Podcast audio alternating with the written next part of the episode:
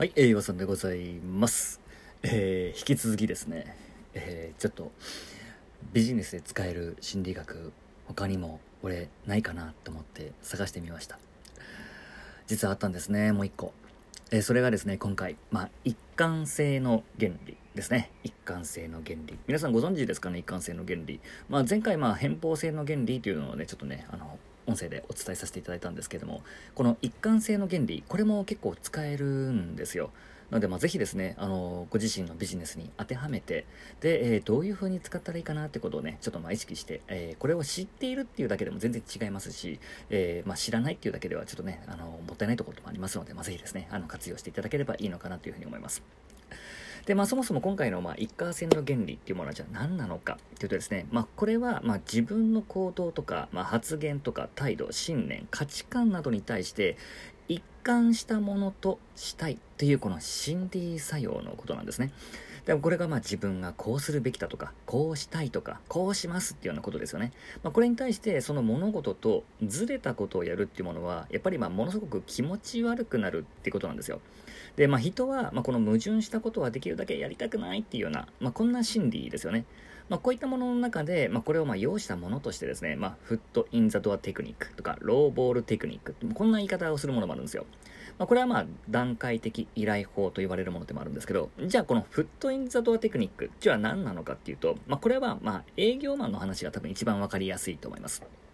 まずはですね、まあ、営業をスタートするときに、ドアから玄関に入り、そして商品を販売をする。ね。交渉などの場面であなたの要求を通すためにまずは簡単な要求からスタートして段階的に要求レベルを上げていく方法ですね。これはまあ人間の心理を利用したまあ交渉のテクニックの一つでもあるんですけどもこれはまあフットインザテクニックっていうふうに言うわけですね。まあこれもまあローボールテクニックも同じようなものですね。まあこれはもうキャッチボールから由来してるんですけれども、えーまずはま低めのボール、まあ、取りやすいというようなボールからですね。簡単なボールからま、え投げていきながら。そしてそこからだんだんだんだんと高めのボールを投げていくわけですね。そうすると普通だったらねあのいきなりだったら取ることができないような高いボールもキャッチできるようになるっていうことからですね、ローボールテクニックっていうふうに言うみたいなんですね。まあ、つまり、まあ、小さいなことからまあお願いをしていって、徐々に徐々にですよ、徐々に徐々に大きな要求をしていくってことですね。まあ、これをまあ段階的依頼法っていうわけですね。まあ、これはまあ最初にまあ OK っていうふうに言ってしまうとですね、その後断りにくくなるわけですね。まあ、つまり、一貫していないことは人はやっぱりまあやりたくないので、なのでまあ小さなものから大きなもの、全く関係ないものだったらまあ一貫性の原理は働かないんですけど、あのその内容が目的とずれていないものなのであれば、要求はたとえ小さかったとしても、そして大きくとしても、そのことに対して最初は OK を出してしまっているわけなので、多少要求がですね、まあ大きくなったとしても、一貫性の原理にはまあ断りにくいってことなんですね。あとはまあ結構まあイエスセットみたいなのも言いますよね。イエスセットっていうものは小さなイエスを重ねるってことですね。相手にまず、はいっていうふうにね、言いやすい質問を繰り返すんですよ。で、このはいっていうふうに言いやすい質問を繰り返すことによって、一貫性を生まれやすくさせるってことですね。まあ、最終的に本来お願いしたいものとか、まあ、提案した時にもですね、まあ、イエスの効果が効いていると、自然にはいと言って、まあ、一貫性の原理に受けやすいっていうものですね。まあ、これはまあ、コミットメントみたいな感じもありますよね。コミットメントっていうものは、まあ、同意とか宣言とかっていうものですよね。で、まあ、やっぱりまこれでもね、あの、まあ、多分分かりにくいと思うんですよ。多分分かりにくいと思います。だから今回も例を出してみます。例を出してみます。例えば、じゃあ、あなたが、じゃあこれからですね、あの、まあ、今でもいいと思うんですけど、あの、写真の教材を売りたいっていうね、こんな例で考えてみましょうか。で、もちろん、まあ、写真という単語をあなたのビジネスに置き換えて考えてみていただければいいと思います。写真、写真じゃないですからね。あの、写真じゃない人も多分いると思いますんで。で、その時に、まずは資料請求とか、ね、無料で体験してもらいたいなっていう時、こんな時にこういうやり方があるわけですね。例えば、じゃあ見込み客に対して自分が思ったような、ね、想像と合致するような写真が上手に撮れなくて困ったことってありませんか？っていうことを問いかけるわけですね。で、そうすると、ああ、そうですね。はい。確かに困ったことがあります。っていうふうに、まあ、見込み客が言ったとしますよね。で、その時に、写真上手に撮れたらいいと思いませんか？とか、もし写真が上手に撮れたら、どんなに素晴らしい世界が待っていますか？みたいな質問するわけですよね。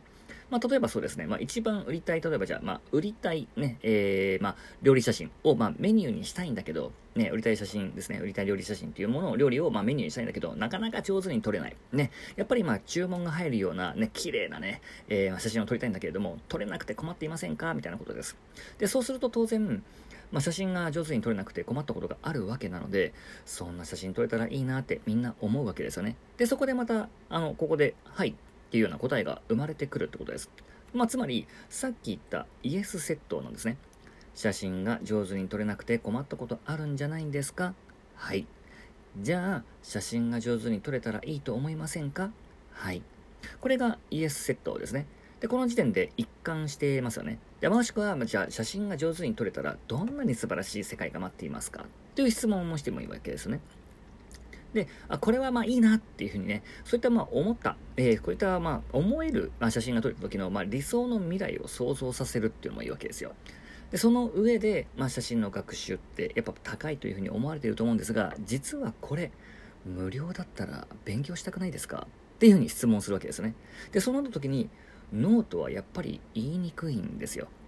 言いにくいんですよ。イエスセットが効いているので、なので、まあ、イエス、イエスと一貫性がつながってるわけですね。で、なので、その後もイエスって言いやすいんですよね。まあ、普通にこのまあ一貫性の原理としてですね、まあ、写真が撮れなくて困ったことがあるっていうものは、まあ、自分でイエスともすでに言ってしまっているわけですね。じゃあそんな写真が撮れたらいいと思いませんか？というふうに言われて、そうですね、そんな写真が撮れたらいいですねっていうことももう言ってしまっているわけですね。で、それであれば写真を無料で勉強したくないですか？っていうふうに言われた時に、そこで断ってしまうと、やっぱまあ矛盾が出てきてしまうわけですよ。なので、まあ、無料だったら勉強しないっていう理由という、まあ、このリスクっていうものが、まあ、ほぼない、ほぼないっていうか、まあ、ないわけなので、なので、まあ、無理なのにリスクがないのに、ね、無料なのにリスクがないのに、まあ、勉強したくないですって言ったら、まあ、写真を上手に撮りたいっていうことと矛盾してしまいますよね。なので、ここでの、まあ、一貫性の原理っていうものは、やっぱここで崩れてしまうわけですね。やっぱり今この矛盾っていうものが嫌なので、ここでそうですねっていうふうにイエスっていうのが生まれやすいわけです。で、その後にですね、ではじゃあこちらに申し込んでくださいね、無料ですっていうようなね、あの形でまあオファーをするってことです。まあ、つまり提案をするってことですね。まあ、これはまあいろんなテクニックが入っているわけじゃないですか。まあ、さっきお話しした、まあ、ローボルテクニックも入ってますよね。で、まずはま無料のところからお申し込みしやすいようにするというものもありますし、またイエスセットも使ってるわけじゃないですか。はい、はい、はい、と。ね、えー、答えやすい。で、ここでノーっていう答えが出やすいものを使うよりかは、イエスと言いやすい質問をするっていうのがいいわけですね。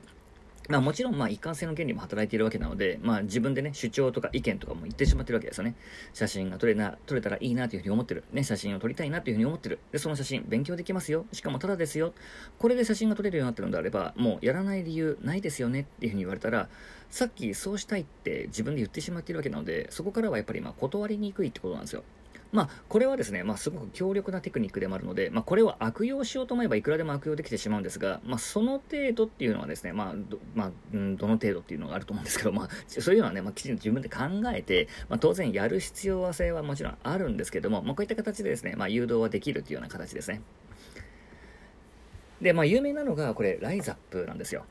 ね。これ、もう、コミットっって言ってるじゃないですか、CM で。まあ、あれはまあもうまさに、まあ、ライザップのテクニック的なものなんですよ。例えば、じゃあ痩せるためのテクニックで食事制限とか運動とかそういうものにしっかりとコミットさせてるわけですよ。で、そうすることによって一貫性の原理が生まれるので、まあ、ものすごく過酷なね、食事制限とか運動であったとしても、脱落しにくいってことなんですよ。もう自分でコミットしてしまってるので、もう一貫性の原理が働いてるので、やめにくいってことなんです。まあ、あとは、まあ、うん、そうだな、えっ、ー、と、禁煙外来とかもそうですね。まあ、えー、まあ、禁煙外来を使って、まあ、私もですね、まあ、昔、えっ、ー、と、禁煙をしたことがあるんですけれども、まあ、禁煙外来って、やっぱ、まあ、これ3ヶ月ぐらいかかるんですよ。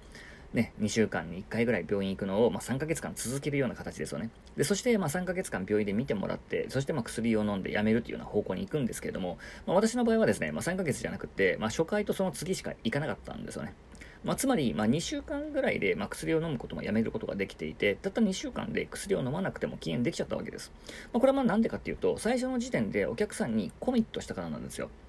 まあなんか初めにこう誓約書みたいなの書くんですよね。誓約書っていうことで、まあオーバーなものではないんですけど、まあ破ったからって言ってね、まあ、あのなんかね、罰があるみたいな、そんなこと、どうってことはないですけど、まあ自分で禁煙しようと思ったら、まあ誰も見ていないわけなので、まあいくらでも甘くできちゃうわけじゃないですか。でも、第三者に対して禁煙しますっていうふうにね、あの宣言をしてしまうと、やっぱりまあ一貫性の原理っていうものが強く働くので、まあなかなかそこは抵抗しにくくなるっていうことですね。まあ当然これは人にもよるわけなので、まあすぐに吸ってしまうとかね、まあ禁煙もやめてしまうとか、まあそういう方ももちろんいるとは思うんですけども、これはまあ人によってどんなポイントがどう響くかっていうものはやっぱり全然違うわけですよ。なのでまあタイプとかね、特性によってどんどん変わってくるわけなんですけど、それぐらいまあ禁煙外来だったとしても、コミットの力っていうものが結構大きかったりとかするわけですよね。まあ、つまり、まあ、コミットさせるっていうことは、一貫性の原理っていうものがものすごく強く働いて、何かこちらが提案したいときには、そういったテクニックを使ってですね、そちらに導きやすくするっていうことができるっていう、まあ、一つの例ではあります。なので、まあ、これ何度も言いますけれども、まあ、これはまあ、悪用しようと思えば、もう悪用できてしまいますし、まあ、大手でもね、このテクニックを使っているものもあるわけですよね。なので、まあ、無理な販売をしてクリームになったりとかね、あの、強要してしまって返品っていうのももちろんあるわけですよ。だから、まあ、無理な営業、強要はしてはダメだっていうことになります。で、まあ、自分の持っている商品が売り手側が納得したものではなくて、お客さんが求めているものでなければいけないわけじゃないですか。なので、まあ、イエスの法則というものを使って、悪巧めなんかしないでね、お客様の声から本当に良い商品というものをぜひね、あの作ってみていただければいいのかなと思います。ということで、えー、一貫性の法則について解説をさせていただきました。では、ご視聴いただきまして、ありがとうございました。ではまた。